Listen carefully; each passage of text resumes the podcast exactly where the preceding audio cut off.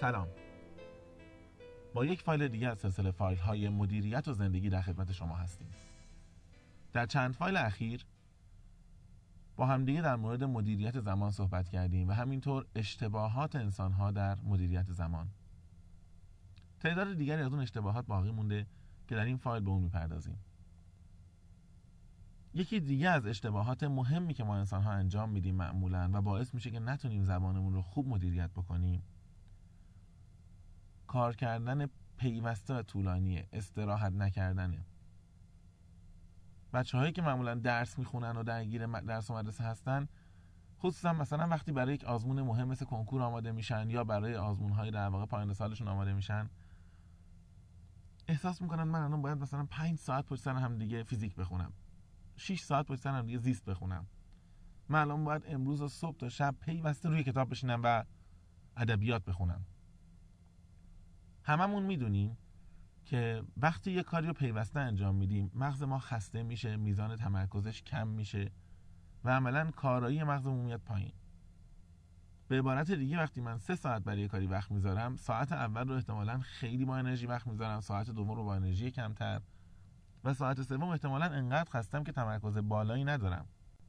شاید اگر من بعد از یک ساعت اول یک استراحت کوتاه میذاشتم ولو در حد ده دقیقه رو و بعد یک ساعت دیگه کار می‌کردم.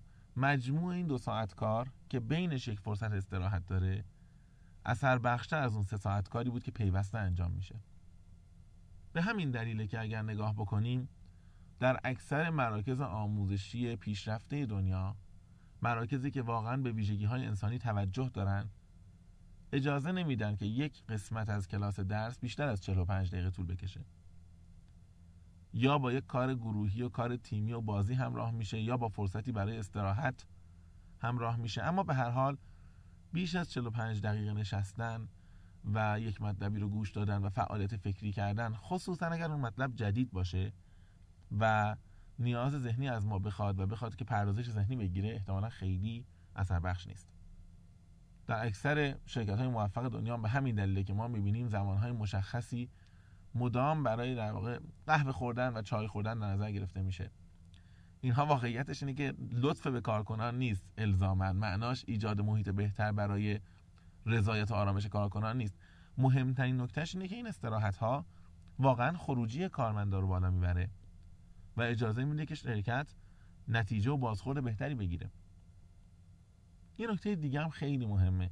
ماها خیلی وقتا حتی زمان استراحتمون در شرکت در جاهای مختلف در میان دوست آشنایان با کسانی میریم که حرف مشترک باشون داریم.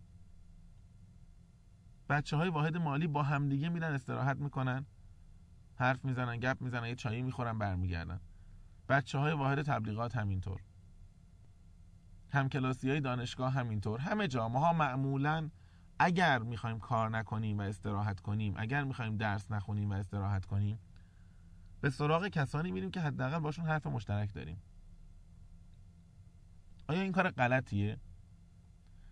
کار غلطی نیست. کار لذت بخشی هم هست. همه دوست دارن با هم زبانهای خودشون حرف بزنن. اما معمولا وقتی که آدم با اینجور آدم ها میره بیرون میشینه حرف می‌زنه با اینجور آدم ها میره یه استراحت چند دقیقه‌ای بکنه همون حرف های مشترک باعث میشه که دوباره حرف بزنیم دوباره با هم صحبت بکنیم.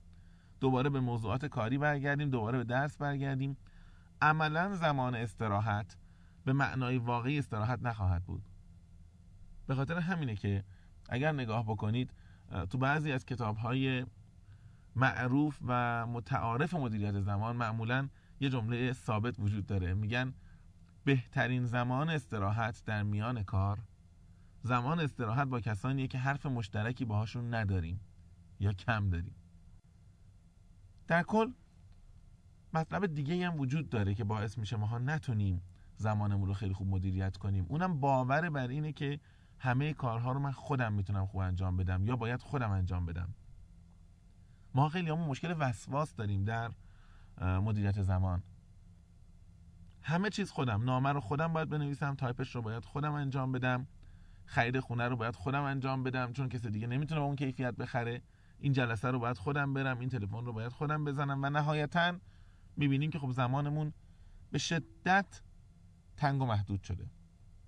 بنابراین منطقیه که وقتی در مورد مدیریت زمان و اشتباهات ما در مدیریت زمان صحبت می‌کنیم حتما به اینم فکر کنیم که وسواس ما و کمالگرایی ما و اینکه می‌خوایم هر کاری با بهترین کیفیت ممکن انجام شه یکی از ریشه های اصلی اینه که آدم ها در مدیریت زمانشون وقت کم میارن در فایل بعدی در این باره بیشتر با هم صحبت می‌کنیم.